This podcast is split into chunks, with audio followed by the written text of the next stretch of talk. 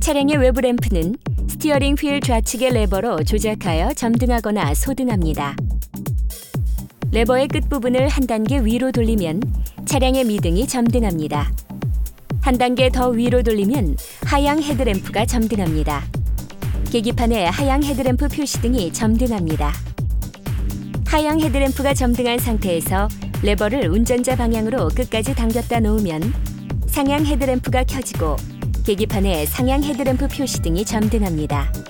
하향 헤드램프가 점등되어 있지 않더라도 레버를 운전자 방향으로 살짝 당기면 상향 헤드램프가 켜지고 레버를 놓으면 초기 상태로 돌아갑니다.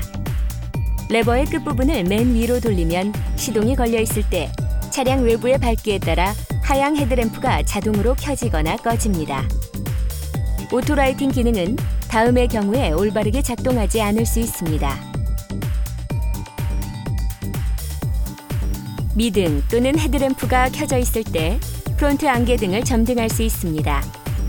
레버의 가운데 부분을 한 단계 위로 돌리면 front 안개 등이 점등합니다. 레버의 가운데 부분을 아래로 돌리면 rear 안개 등이 점등합니다.